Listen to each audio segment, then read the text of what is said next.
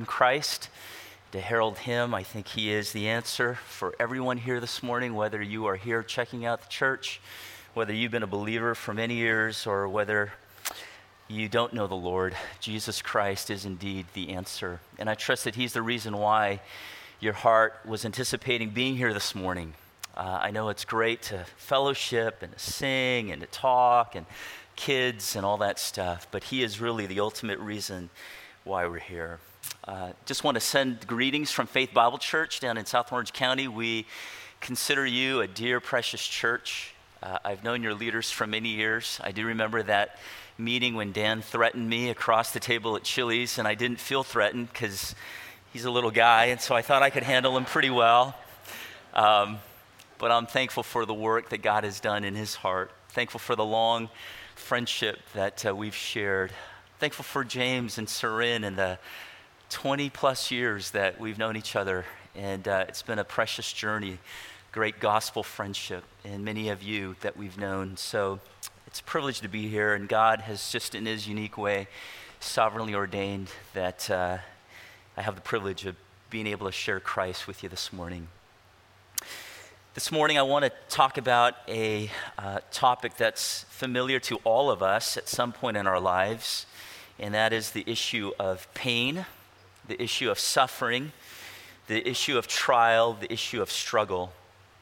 Listen to one person's testimony of his very, very bad day. It was an accident report submitted to the Australian Workers' Compensation Board. He writes this Dear Sir, I'm writing in response to your request for additional information in Block 3 of the accident report form. I put poor planning as the cause of my accident. You asked for a fuller explanation, and I trust the following details will be sufficient. I am a bricklayer by trade. On the day of the accident, I was working alone on the roof of a new six story building when I completed my work. I found out that I had bricks left over which, when weighed later, were found to be slightly in excess of 500 pounds. Rather than carry the bricks down by hand, I decided to lower them in a barrel by using a pulley, which was attached to the side of the building on the sixth floor. Securing the rope at ground level, I went up to the roof, swung the barrel out, and loaded the bricks into it.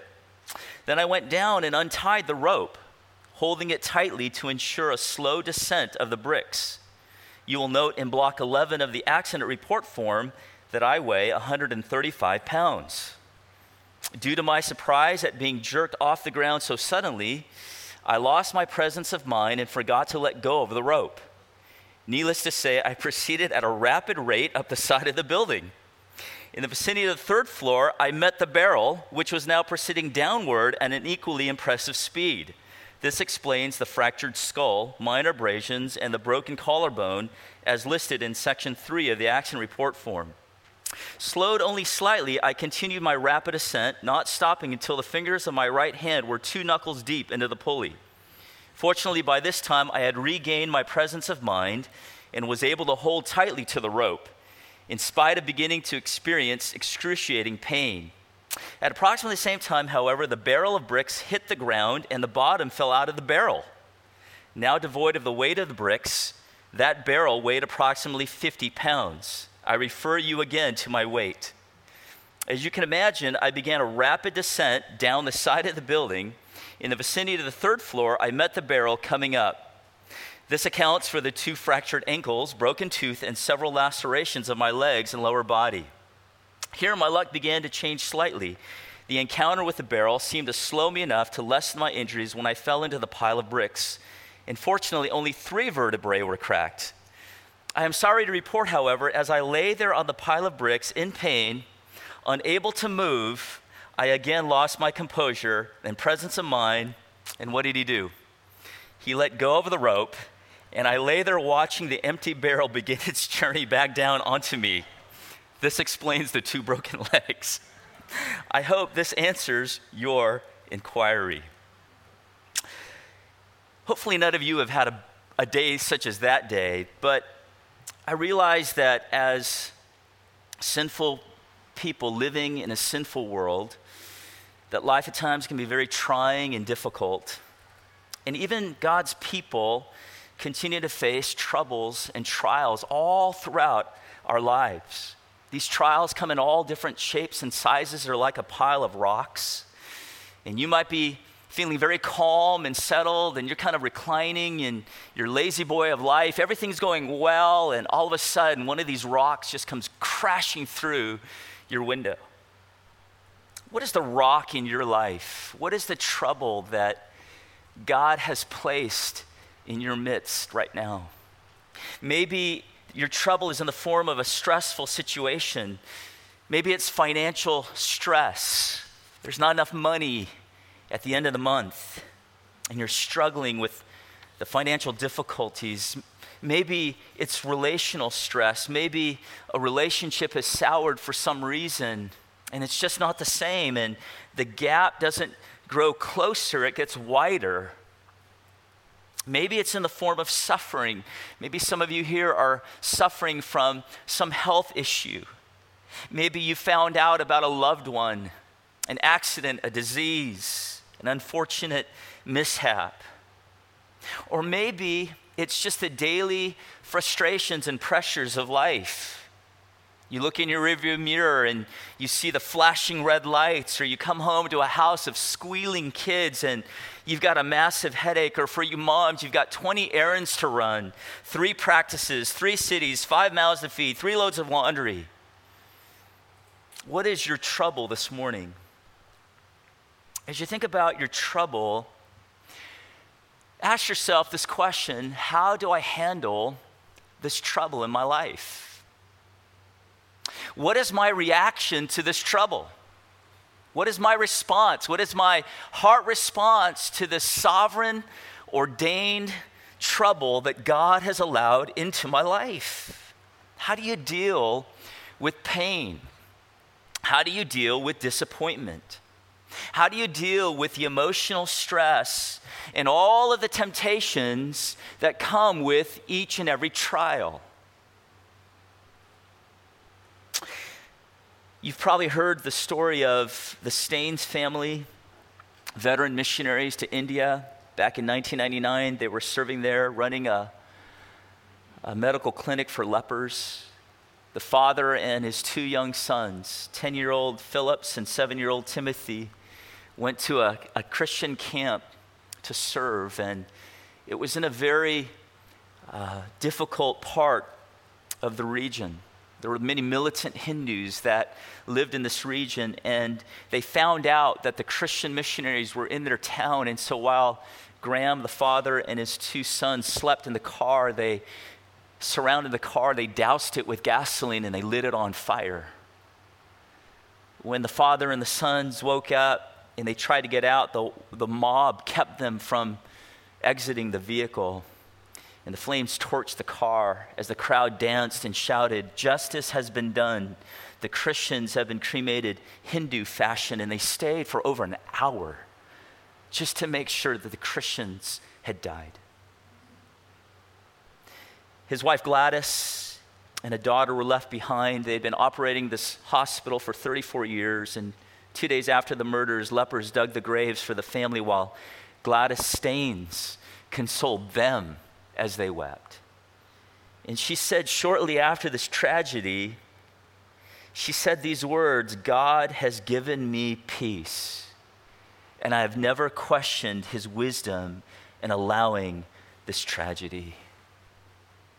How, how do you have that kind of heart response to the tragedy of tragedies? I, I can't think of anything that would be more severe, more intense, more painful than to lose my spouse and to lose my kids.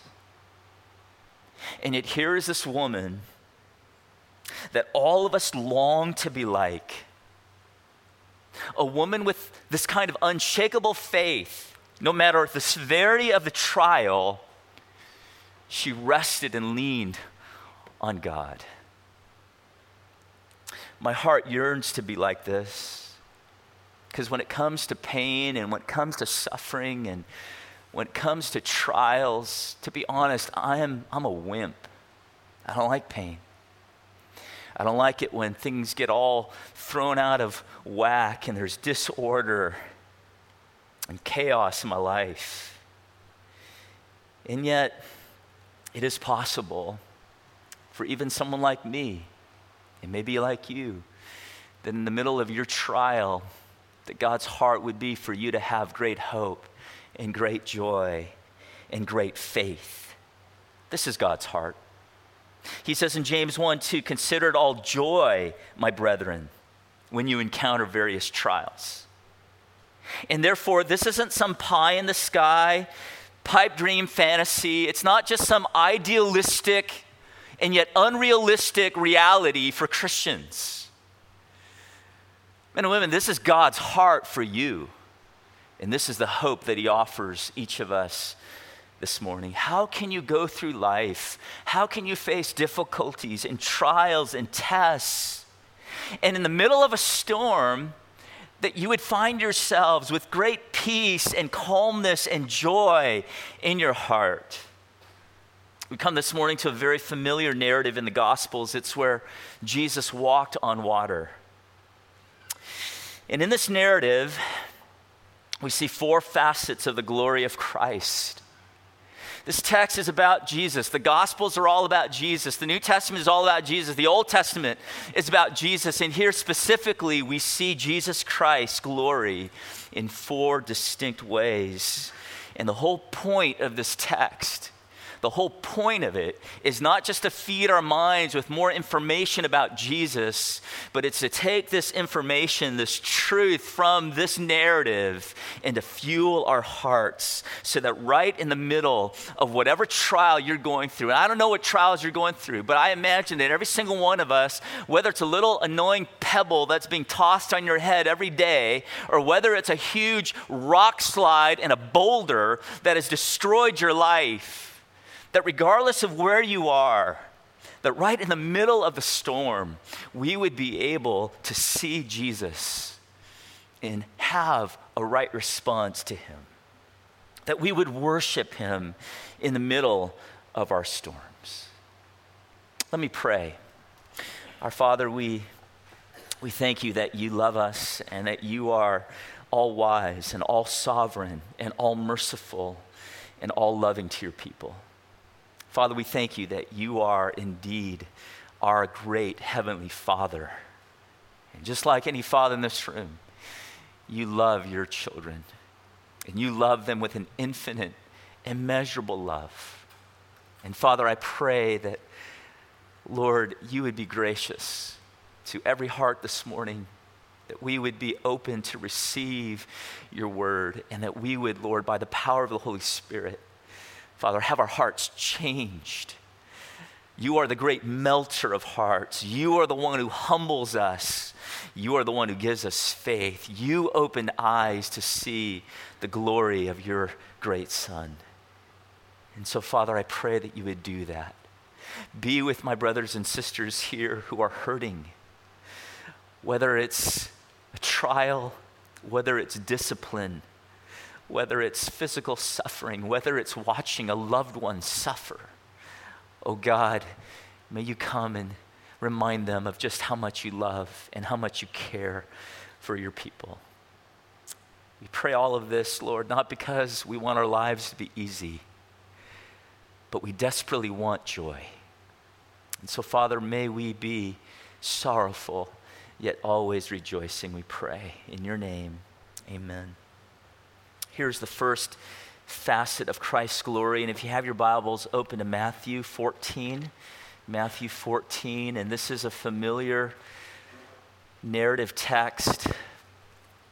Matthew 14, starting in verse 22.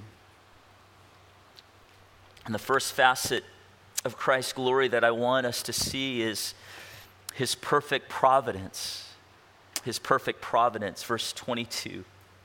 Immediately, Jesus made the disciples get into the boat and go ahead of him to the other side while he sent the crowds away. Now, in the gospel chronology, this event follows the feeding of the 5,000. It's recorded in the gospels. And Matthew tells us that Jesus, and he uses an interesting word here, he made the disciples get into the boat. The word here means to force or to compel someone to do something. Why is Jesus so adamant about sending the disciples away so quickly? I mean, they just had this victorious miracle, thousands were fed. They want to make Jesus Christ the king. That's the reaction of the crowds. They just want to usher him to be the king.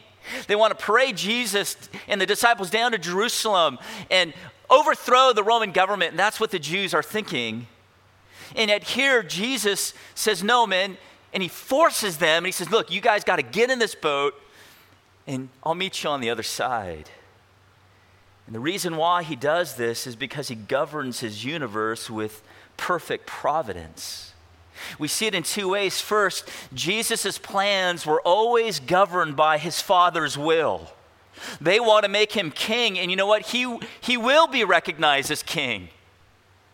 He is king and Lord right now, in a way. He rules the hearts of his people, he rules sovereignly the universe. But there will be a time when Jesus returns and he will be acknowledged publicly by all as the king, but the timing wasn't right. The crowds wanted to make him king, they want to force him to become their king, but this was not God's plan. And therefore, Jesus submits himself to the timetable of his father. He would only do what his father willed for him to do at any given moment. But second, his plans are always perfect. And this is what I want you to see because note what this compelling directive of Jesus led the disciples into down in verse 24. But the boat was already a long distance from the land, battered by the waves, for the wind was contrary. Jesus says, Look, you guys better get in this boat. And where does it leave them? It leads them smack in the middle of this horrible storm. And men and women, this is what we need to see in the middle of our trials that God is sovereign, that He is in absolute control over everything. Every person, every circumstance, every subatomic particle, God sovereignly controlled it.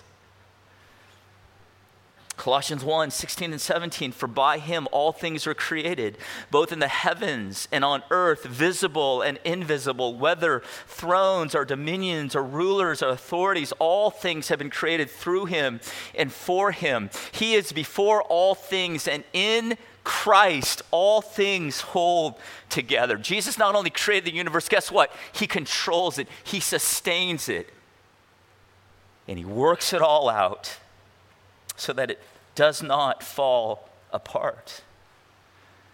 You see, in the middle of trial, what God wants us to see is the perfect providence of Christ. That's what we need to see. That your trial and the blame of your trial is not connected to some person or even some decision.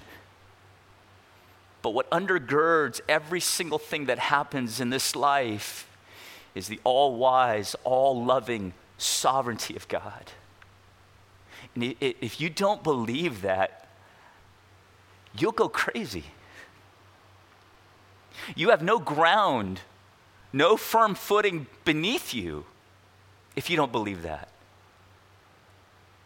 I'm so thankful that when I look at God, and Christ sitting next to him, and the Holy Spirit, that God is not worried. He's not chomping on his fingernails. He's not angry. He's not fidgeting. He's not wondering what's going to happen if this person does this or this circumstances goes this way or if the stock market crashes. Jesus sees and he knows the beginning from the end. How? Because he planned it. And remember that God's providence is all working together for our good. Romans 8 28. God causes all things to work together for good to those who love God. Right now, as you sit and as you wait in the suffering and in the stress of your trial, just take a moment to, to reflect upon this truth that, that that's there in your life because God the Father and Jesus the Son and the Holy Spirit sovereignly ordained for that trial to be in your life. That's why it's there. The unexpected bill that you receive is there because God ordained it to be there. The ailment that you're struggling with physically is there because God put it there. The person that's caused you enormous pain and suffering is there. Why? Because God sovereignly put him or her there. Therefore, our hearts can rest. Note verse 23 there's the first aspect the perfect providence of Christ. Notice the second facet of Christ's glory we need to see the prayerful passion of Christ. Verse 23 After he had sent the crowds away, he went up on the mountain by himself to pray. And when it was evening, he was there alone. So the picture is he sends the disciples in the boat. They're, they're being battered by a storm. And he's alone on the mountain to pray. And the question is, what was he praying about? Who was he praying about? Conjecture at this point would say maybe for the disciples, maybe for the faith of the disciples. That would be my guess, but that's conjecture. We don't know. The text doesn't tell us. But you know what? It's not conjecture when it comes to who Jesus Christ is praying for right now. Romans 8:34 listen to this verse. Who is the one who condemns? Christ Jesus is he who died, yes, rather, who is raised, who is at the right hand of God, who also intercedes for us. Present, continual tense, Jesus Christ is always interceding on behalf of his people. Hebrews 7:25, therefore he is able also to save forever those who draw near to God through him, since he always lives to make intercession for them. Just think about this for a moment. Right now, in heaven, God sits on his throne. He's surrounded by these incredible angelic beings and the saints, the souls of all the saints who have died and who are with God in heaven. And sitting next to God the Father is Jesus Christ, the Son, in his risen, glorified body. And, and God and God is a complex being. Jesus is a complex being. He can do many things at once. And one of the things that Jesus Christ is always doing as he sits next to the Father is he's pleading on behalf of you and me. He's praying for us. And the reason why he prays for us is because this is his expression of love. He prayed for the disciples in John 17 on the night be- before he departed, and he prayed for them in verse 13. But now I come to you. Does Jesus say, I come to you, Father, and these things I speak in the world so that they, who said that's the disciples, and that's you and me and all the saints of the New Testament age, he says that they may have my joy made full in themselves. Jesus Christ continually pleads and intercedes on your behalf, on my behalf, and he, and he prays for our heart to be filled with joy, the fullness of joy. Whatever difficulty or trial you're going through, remember right now in the court of heaven, Jesus Christ is praying for you because he loves you and he's praying that your joy would be made full. He didn't send you in the middle of the storm and then he abandoned you. No, he sovereignly ordained the storm. But he also intercedes on our behalf for joy in the middle of the storm. Here's a third facet of his glory the powerful presence of Christ. Verse 24 and 25. But the boat was already a long distance from the land battered by the waves, for the wind was contrary. And in the fourth watch of the night, he came to them walking on the sea.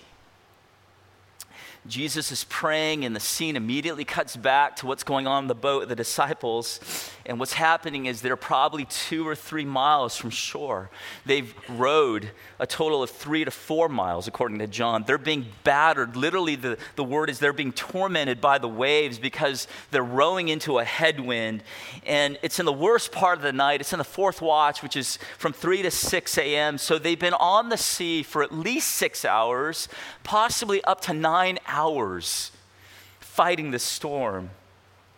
And it's interesting to note that Jesus waits. He doesn't get to them right at the start. No, he waits after this entire time, at least six hours. He could have helped them hours ago. He could have. But he waits until they're desperate. And what does he do? It says simply, He came to them walking on the sea. Now, why, why does Jesus choose to appear in this fashion? I mean, he's Jesus. You know, he could have swam. I mean, he could have just been swimming really fast and he could have come along the side of the boat and swam, or he could have just jumped in another boat or made a boat, you know, and just rowed real fast. And, you know, he's in the other boat and he's rowing and he's just like cruising along and doing circles. I mean, why does he appear in this fashion to the disciples? Well, interestingly, Mark, in chapter 6, verse 48, he gives this account. He came to them walking on the sea, and he intended to pass by them. Now, what that means is not he was just going to cruise on by and say, hey guys, you know, keep struggling. I'll see you at the other side. That's not what that phrase means. What it means is that he wanted to come alongside of them while he's walking on the sea. Why? So that they could see him walking on the sea. He wants the disciples to see that he has sovereign power over all things, that he is God. And now they're in the middle of their storm, and here is the God of the universe right there with them. Verse 26, look there. When the disciples saw him walking on the sea, they were terrified and said, It's a ghost. And they cried out in fear. They don't recognize Jesus. And so they see this figure, and the only conclusion that they can come up with is this is not normal. This can't be happening. It must be a ghost. And literally, the text is they are just out of control screaming.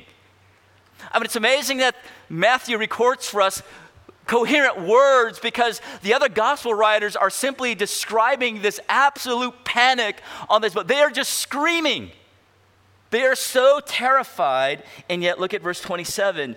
But immediately, Jesus spoke to them, saying, Take courage, it is I. Do not be afraid. Matthew uses this word three times immediately. Immediately immediately. And here they are in a dead panic. They are frightened out of their minds. And immediately, Jesus spoke and he gave them hope. And he says, Take courage, cheer up, take heart. Now, for those of you who, who are suffering, or if you have suffered, if someone just comes up to you and says, Hey, cheer up. Be happy. you know, don't worry. Why, why are you so down? You know, I mean, every day should be just a zippity doo dah day. Come on, what's wrong with you? If you just say those words and there's not some grounds to what you're saying, those words are very trite and they're very pithy and they're not helpful at all, right? But here, Jesus says, Here, take courage. And then he provides the grounds, the necessary grounds for how they could take courage. What does he say? He says, It is I. Now, now, don't miss the simplicity of what Matthew is saying. The literal Greek phrase literally means I, and then what? I am. Take courage. It is I, I am. And when you hear those words, I am, in the New Testament coming out of Jesus' mouth, like before Abraham was, what? I am. He is alluding back to Exodus 3:14 and he's saying, "Look, take courage. It's me, the great I am." The God of all sovereign sufficiency. And the reason why you don't need to fear, and the reason why you can take courage in the middle of your trial is because the great I am is with you. He proved his deity by his words. He walked on water, but he also pronounced his deity. And he said, I am. And so take courage. Stop being afraid. Stop being angry. Stop being stressed out. Stop being anxious. Stop worrying. Why? Because the great I am is with you. The fear the fear that Jesus speaks of, he says, Do not be afraid, isn't natural fear. God created us with a good sense of fear. You know, if, if you're hiking in the mountains and a grizzly bear comes upon you, it's not sinful at that point to fear. Okay, that's not what's going on here. That is a good mechanism. That fear should spark adrenaline and you should do something. I don't want to give you an advice that you might use inadvertently if you do face a grizzly bear. Well, Pastor Coe said to run and the bear bit my leg off. No, just you figure it out. But that fear is, is good, right? It's good to have a sense of, that's not what he's talking about here. When Jesus says, do not be afraid, He's talking about the kind of fear that's rooted in unbelief. And fear rooted in unbelief can come in many forms. Here, the disciples are fearing their lives, they're feeling, fearing their circumstances. They think they're going to die. Other times, we can fear people. We can become people pleasers. We can fear their ridicule. We can fear their rejection. We can sinfully fear. You moms know this. You can sinfully fear for your children's well being. That fear can paralyze you as a parent. We can sinfully fear our financial future. And when this kind of sinful fear that's rooted in unbelief grabs hold of our hearts, we're in trouble. Our minds can start making up all sorts of things. The Bible calls it presumption. That's what the disciples were doing. This is not a ghost but they are absolutely certain that they've seen a ghost. Is that reality? Not at all. And yet, many Christians do the exact same thing when their hearts are paralyzed by fear. They just start making up things. They make up conversations as they drive home from church. They lie awake at night thinking and pondering the what ifs. They start to assume and they presume on people. What if this happens? What if that happens? What, what if this person does this? What if this person said this? Paralyzes us as our uncontrolled emotions cripple us spiritually. And we sink in despondency and depression because it's not the spirit that's in control, it's our sinful emotions that are running out of control and sadly are in control of our lives. This kind of fear brings about a lot of anger if you're an angry person because of trials, that's just a symptom of what's going on deeper in the heart. It can bring out a lot of self pity. We lash out at others. We, we mistakenly believe that they are the cause of my sinful reactions. So, how do you overcome it? How do you overcome it? It's simple. Galatians 2:20 says, to walk by faith. Isaiah 41:10 says, "Do not fear, for I am with you. Do not anxiously look about you, for I am your God. I will strengthen you. Surely I will help you.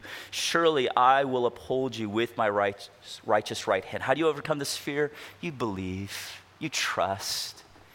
You trust in the sovereign, all powerful, self sufficient God that He is with you and that He'll never forsake you because He loves you.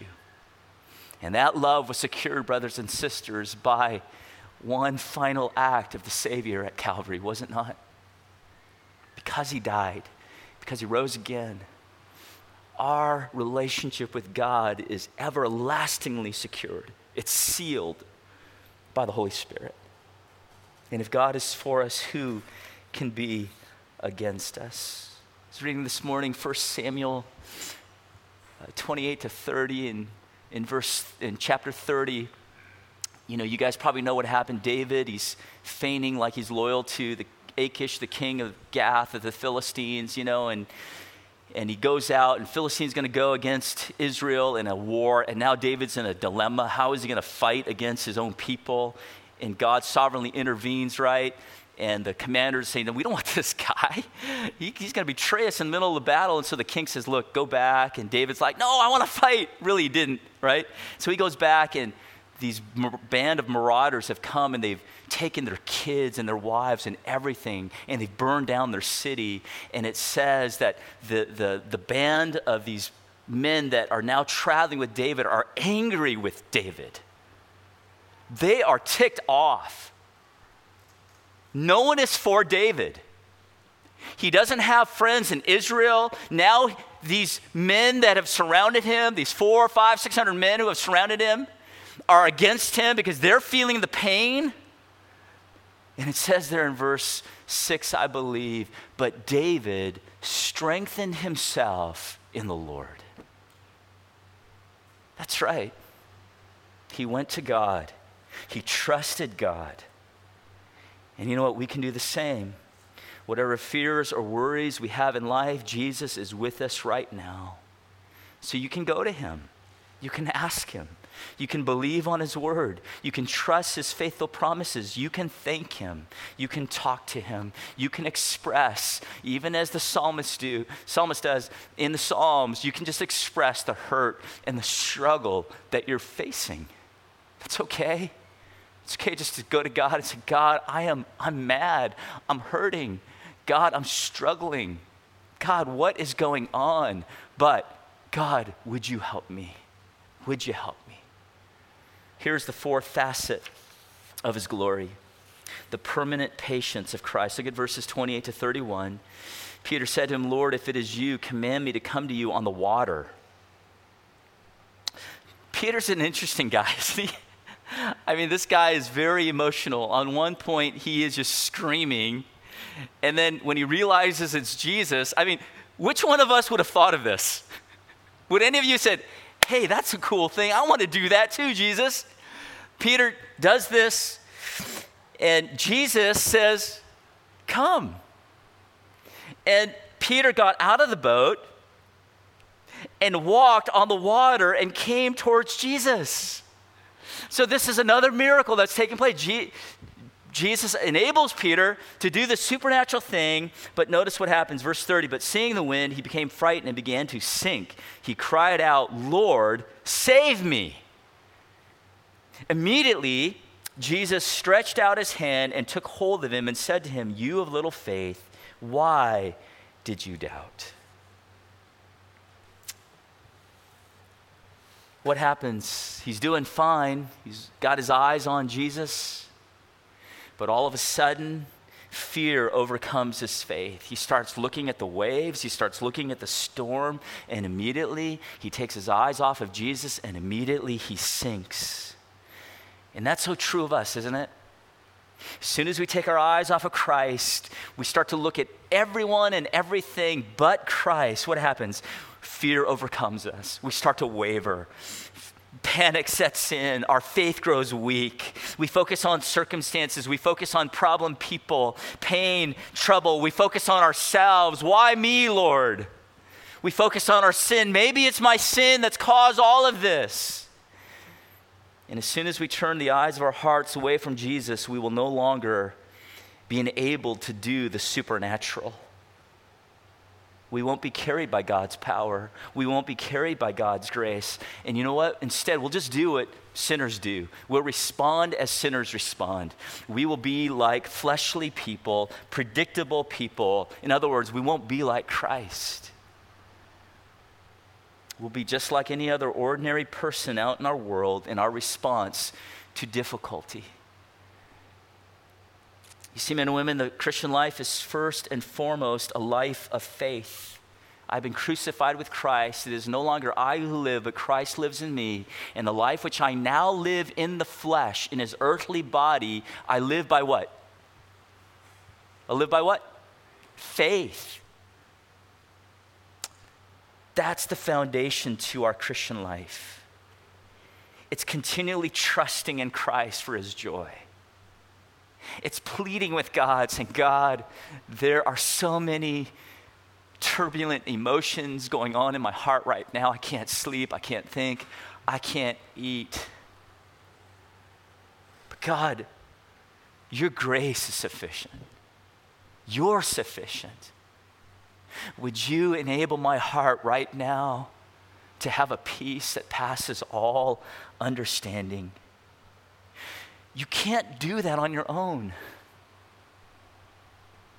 If you're in the middle of a trial and you're trying to walk it alone and you've got an arm's distance against Jesus, I don't need your grace. I'll do this on my own. You'll never, you will never live a supernatural life. Won't happen. No one can walk on water on their own. Only Jesus can give us that divine ability. And that's how we get it. We trust Him for it. We lean on Him. And know what Jesus does. Again, the third use immediately, immediately. Peter cries out, Lord, save me. You, you can put the, that phrase in any word order, it means the same thing. Lord, save me. And Jesus doesn't sit there walking on the water. Hey, pal, you wanted this, not me you know, you fend for yourself. I'm going in the boat or I'm going to walk. I'll see you on the other side. No, immediately, immediately and personally and physically, Jesus grabs hold of Peter. And while he does so, he asks this question You of little faith, why did you doubt? My reaction at this point would be, Jesus, come on, a sermon right now? You know, are you going to, do I need to hear this right now? And yet it was important for Peter to know. Two applications I think that we can draw from this. First of all, this is a mild rebuke. It's a mild rebuke for Peter's small faith. It's never okay to doubt Christ. It's never okay to turn away from Christ and to turn to someone or something else. William Hendriksen writes this doubt or wavering had entered Peter's heart because for a moment he had looked away from Jesus. That is, he had failed to rest the eye of his faith upon the Master. Jesus wants us to walk in faith in him, and that's not impossible. It's joyfully doable if we come to an end of ourselves and lean wholly on Christ. Some people, when they get in the middle of trial, they're like, hey, it's okay for me to be angry. It's okay for me to be self pitying. It's okay for me to sinfully respond with little faith. It's okay for me to be fearful. Why? Because that person to blame, that person to blame, this situation to blame, my bank's to blame, my mortgage company to blame, on and on and on. And Jesus mildly rebukes Peter. And he says, Look, Peter, just remember, it's not okay to have little faith. It's not okay to have fear overcome faith in me. It's a mild rebuke. But note the second that despite his wavering in faith, Jesus still hears his cry for help and he rescues him. What a, what a kind, patient Savior we serve. That he's not sitting there and saying, Look, John, you're in the middle of your trial. You better have perfect faith, or else I'm not going to help you. Peter just failed in faith. And yet there's this little glimmer of faith. It's trusting in God. Lord, save me. And Jesus comes to him and he, and he rescues him. Even though he's drowning in the littleness of his faith, even though fear has overcome him, even though he's drowning in unbelief. That's such a good word to my heart because if I start thinking, you know what, I got to get my act together and I got to be perfect in faith and I just have to be this bold Hudson Taylor man of faith and then God will help me. No, that's not the case. 2 Timothy 2:13 even if we are faithless he remains faithful for he cannot deny himself. If your faith has wavered, if you're thinking of checking out on this thing called Christianity, if you're becoming a cynic and a skeptic and you're, saying, you're, you're saying, you know, Christianity doesn't work, God's not real, He doesn't help people, don't lose hope. Don't lose hope if your faith has been shaken. If it has wavered, don't lose hope. Call out to Him, and He will help you. What happens next? Verse 32 when they got into the boat, the wind stopped instantly. And John tells us that the boat was at the land to which they were going. Just whoop, instantly, it's out of the storm, it's on the shore. And again, a demonstration of the power of Christ. So we see four facets of his glory his perfect providence, his prayerful passion, his powerful presence, his permanent patience. But let's end with this. What do all of these pictures of the glory of Christ lead us to? Look at verse 33. And those who were in the boat worshiped him, saying, Certainly you are God's Son. The heart that sees Jesus in the middle of the storm will worship Christ for who he is. Worship, it's adoration, it's praise, it's reverence, it's love, it's faith, it's joy. And note the ground of this worship. They worshiped him saying, Here's the ground. Not, you rescued us from death. It's not what's in quotes. Not you, you are the great God genie of the universe because we called to you and you helped us. It's not the grounds of worship. The ultimate grounds of worship is you are certainly God's son. The ground of worship for the believer is first and foremost rooted in the person of Jesus Christ and secured by the work of Jesus Christ at Calvary. You are certainly God's Son. Men and women, when you see Christ for who He is, you will worship God in the middle of the storm. Here they were, six to nine hours struggling physically. They're weary. Their hearts are growing weary. They're struggling. They're, they're, they're rowing. They're tired. Spiritually, they don't know what's going to happen. They're frightened. And boom, just like that, in an instant, they are bowed in the boat with their faces to the King of Kings and the Lord of Lords. And note, their hearts totally changed, filled with love rejoicing, thanksgiving, no longer filled with fear and worry, but with a peace that passes all understanding. Their hearts are humbled by the fact that Jesus Christ is with them. This is why Jesus allowed this to happen to the disciples on the night of the Sea of Galilee. He wanted them to worship Him for who He is, for His glory, which is the highest expression of the Savior's love for them. And men and women, listen, God loves you so much. God loves this church so much that at times his love moves us into difficult situations so that the eyes of our heart would finally get off of ourselves and off of people and off of circumstances. And He lovingly gets our eyes to focus on His Son. That's why He does this.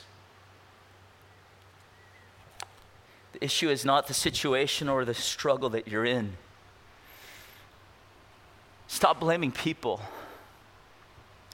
Stop blaming circumstances. Really, the rightful one that you should blame is God. If you want to point a finger at someone for the pain in your life? Point it at God. Theologically, that's more accurate than if you go around saying, You, you, you, you're all the cause of my pain, and therefore I don't want a relationship with you. It's not true. It's not true. Rather, God wants us to see Him so that our hearts might be drawn in and melted by His incredible love. Last year, I'll leave you with this.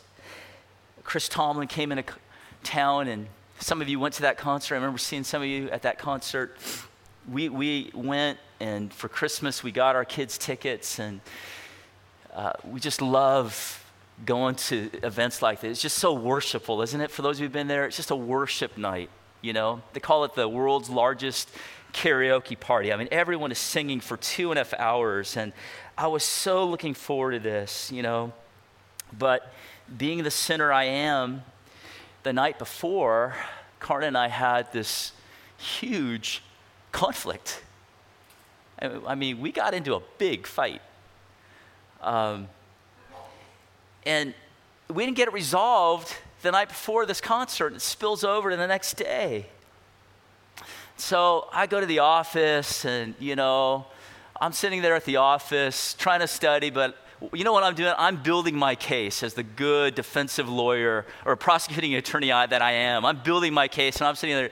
She did this. She said this okay, here's uh, another piece of evidence, you know, we'll submit this to the court, you know, and I'm just building the case. And so I get home, I said, you know, sweetie, we'll just, uh, uh, let's talk about this issue in the car, right? We had about an hour drive from Orange County to Universal. And so, uh, you know, we got the kids to watch a movie. They're putting headphones on, you know. Hey, you guys want to watch a movie? Watch this. You know, they can't hear us. And so we're talking. And, Maybe some of you husbands have been there, but it's not getting better. you know, you're shocked at that point. You're like, how could this not be logically turning out the way I envisioned? It's just getting worse, and I'm like digging my grave deeper, you know? I'm like, is this deep enough, honey? She says, keep digging. You got to dig deeper, you know, just dig in, digging. in. And so we don't get it resolved, and I'm like, this stinks because now we're going to this worship concert and we're having dinner with like close friends beforehand. So we go to the dinner, like, hey, good to see you. You know, how are you guys? Well, we're good, we're good. And, you know, things were not good. Things were not good. So, you know, we go into the concert and there's such a sense of hypocrisy and guilt and shame and the music plays and everyone is standing and people are worshiping and I was just sitting there like this.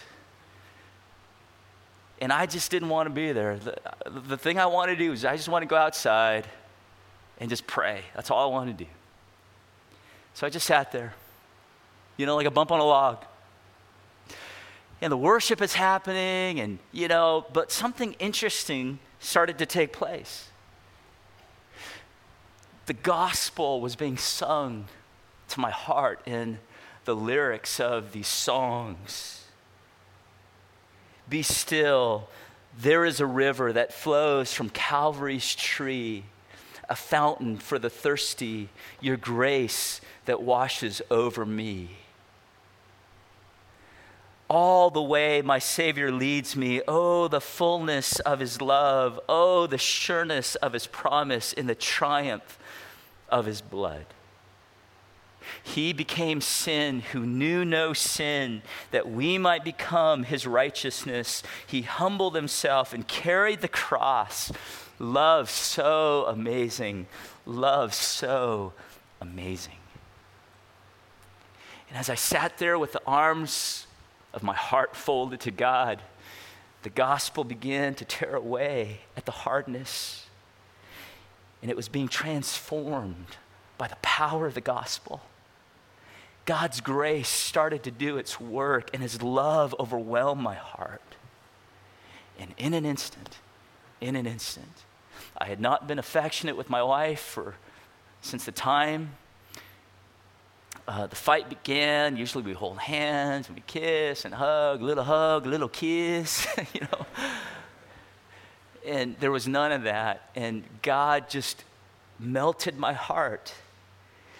And the power of the gospel just changed me. And I realized in that moment, man, I am a big sinner.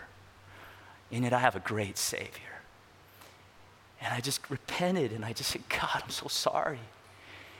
And without words, I just reached my hand over and I grabbed my wife's hand. And instantly, being married for so long, she knew what was going on. She knew things were okay, and tears streamed down her face, and tears streamed down my face. And the rest of the night was good. We were able to worship genuinely. Men and women, that's what being in the presence of God can do right now, as you struggle in the midst of whatever storm God has placed you in, you have one of two options. You can just keep relying on yourself, keep making excuses, keep blaming others, keep being angry, keep wallowing in self pity, keep blaming whatever. In your fears and your anger will overcome you, and you will find yourself discouraged and very depressed. Or you can cry out to Jesus and you can simply say, Lord, save me. Lord Jesus, would you just come and would you just help me right now? Lord, I'm not asking for you to change the circumstance so that everything is good. But God, would you just change my heart? And would you fill my heart with a peace that passes all understanding. Would you fill my heart with your joy? Would you fill my heart with love? So that I would love you, that I would love others, that I would rely on you in humble, dependent faith and trust. And men and women, that's the only option that will help. It's the only option that will ever, ever change the condition of our hearts as God's people. Would you pray with me? Our Father, we, we come to you because we are weak and we are frail and we are stubborn and we are proud and we are angry and self pitying, which is why we so need your help. We thank you for trials because we know that they just simply reveal what's really on the inside. I pray, Father, that as you reveal those areas, specific areas where maybe we're not walking in true dependence and humble faith on you, Lord, that you would give us hope and that this hope would be rooted and grounded, Lord in the person and work of Jesus Christ. His love, His patience, His providence, His prayer. Lord, He died, and because of His death, who can be against us? He who did not spare His own Son, but delivered Him up for us all, will He not also with Him give us all things in Christ? Pray, Father, that you would help any individuals here, Lord, to lean on you right now. I pray for Cornerstone as a church. Lord, you love the church. You love this church. And I pray that the eyes of all the dear brothers and sisters here would not be gazing at each other. Lord, that every single heart would be gazed at Christ. You are worthy of our gaze. You are worthy of our loyalty. You are worthy of our trust. So fill us, Lord, with that supernatural power that only you can give. We pray all these things for the good of your people and for the glory of your great Son. Amen.